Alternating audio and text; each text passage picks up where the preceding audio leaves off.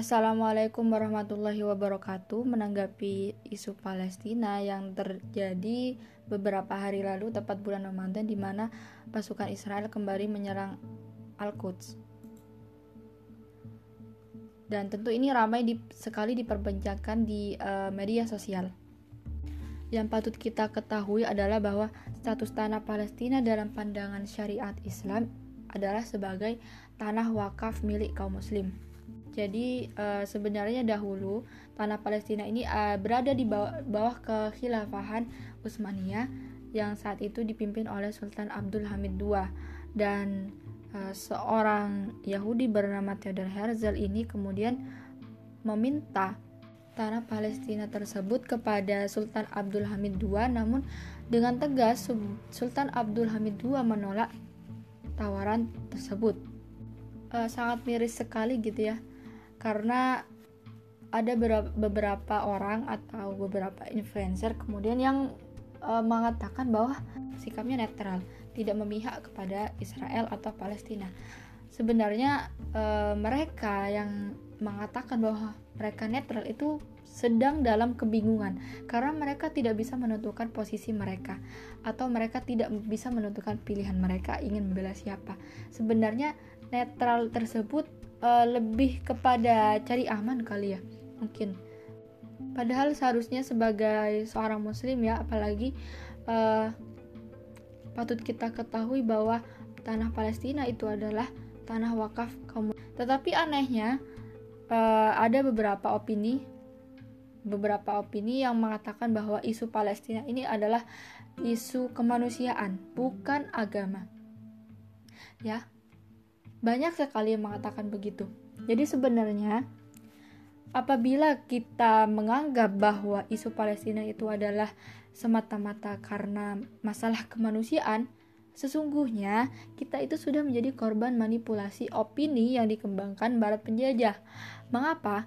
Jadi begini, akidah atau agama itu Islam itu tidak hanya mengatur uh, masalah individu saja, bahkan seluruh aspek uh, kehidupan itu Islam sudah mengatur dari sejak uh, bangun tidur sampai membangun negara pun Islam mengatur.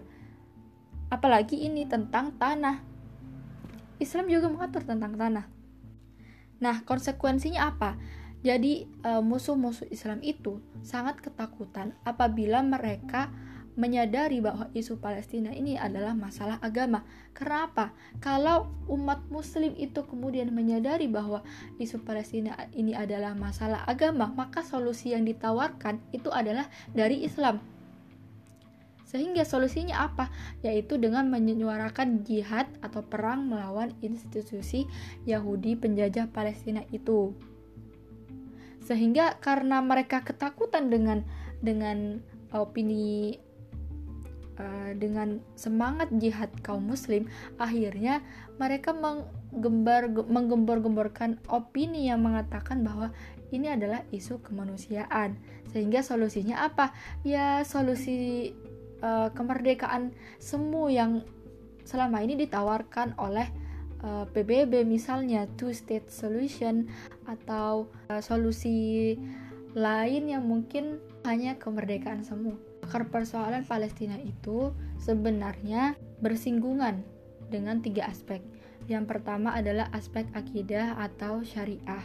Jadi Palestina itu adalah uh, masuk ke wilayah Syam yang mana uh, Palestina ini adalah tanah milik kaum muslim dan ada beberapa keutamaan dan sejarah penting yang dimiliki Al-Quds yaitu yang pertama tanah wahyu dan kenabian, yang kedua tanah kiblat pertama, yang ketiga uh, Masjidil Aqsa ini adalah tempat suci ketiga bagi umat Islam dan satu dari tiga masjid yang direkomendasikan Nabi Shallallahu Alaihi Wasallam untuk dikunjungi.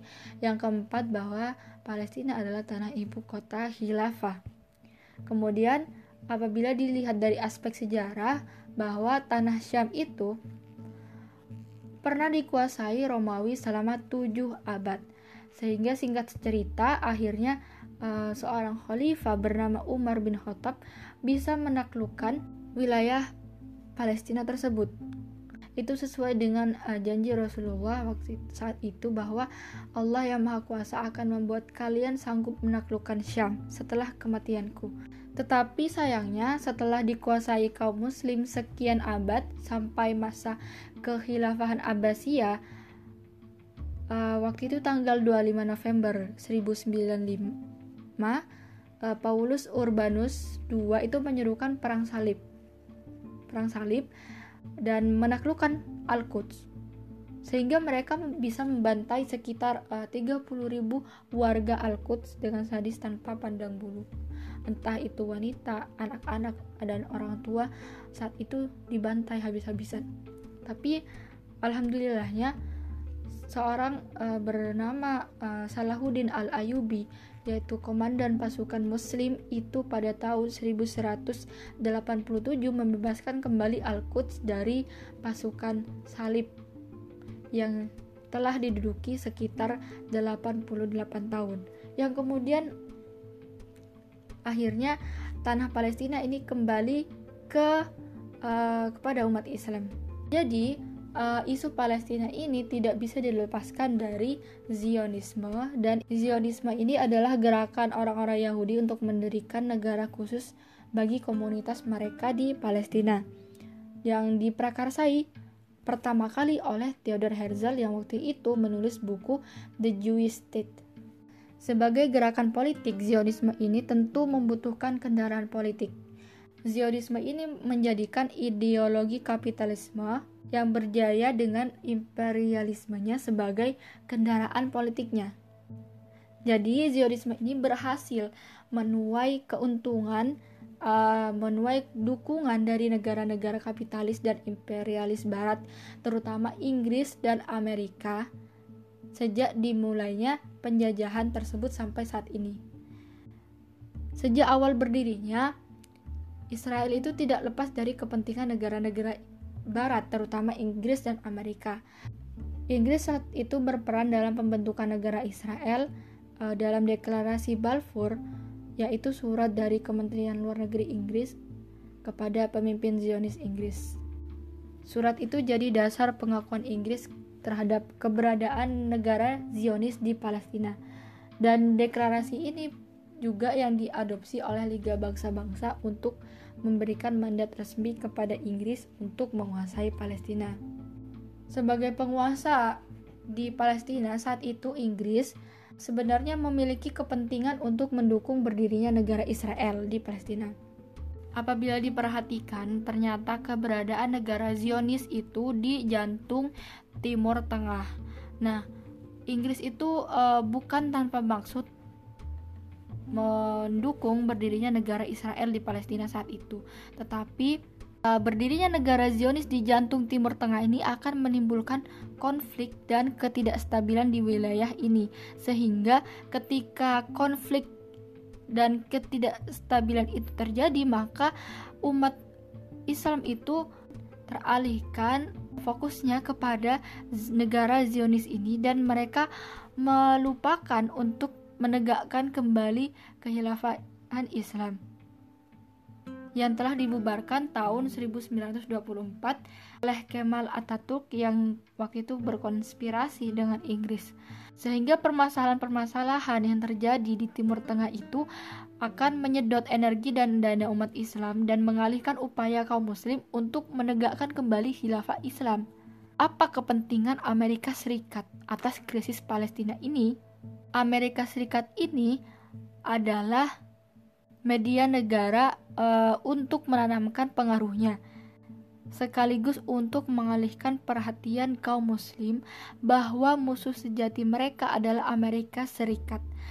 Karena umat Islam itu terfokus kepada konflik atau krisis yang terjadi di Timur Tengah, akhirnya mereka beralih atau mereka teralihkan bahwa musuh sejati mereka adalah Amerika Serikat.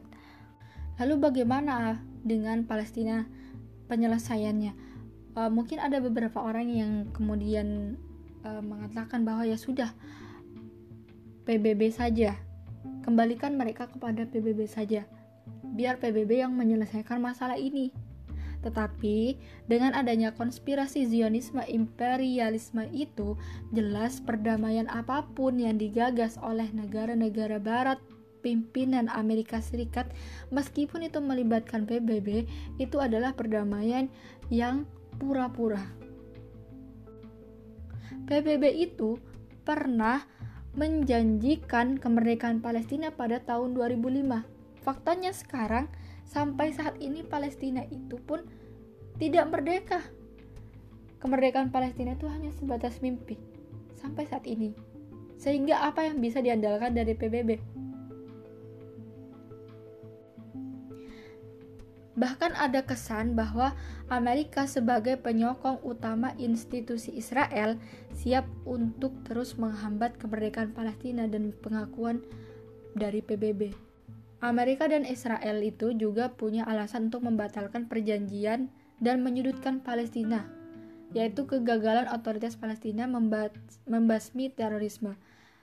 Uh, terorisme ini juga sering di, di jadikan alasan untuk menyudutkan Palestina. Sehingga sangat sulit untuk mengharapkan perjanjian damai dengan Israel akan e, memecahkan persoalan krisis Palestina sebab perjanjian damai selama ini tidak pernah menyentuh persoalan substansi dan krisis berkepanjangan ini. Masalah substansi Palestina itu sebenarnya adalah perampasan tanah Palestina oleh Israel dengan dukungan dari Inggris, Amerika Serikat, dan PBB. Jadi keberadaan negara Israel itu didukung oleh Barat yang menjadi pangkal persoalan Palestina dan krisis Timur Tengah. Dengan demikian, selama negara Israel berdiri, persoalan Palestina itu tidak akan selesai. Selain itu, perdamaian Israel Palestina itu sejatinya merupakan upaya mereka atau upaya imperialisme barat untuk mengulur-ulur waktu dan menghentikan jihad kaum muslim terhadap Israel. Perdamaian ini tidak lain hanya untuk kepentingan politik masing-masing pihak yang pro perdamaian seperti Amerika Serikat, Inggris, Fatah, dan para penguasa Arab.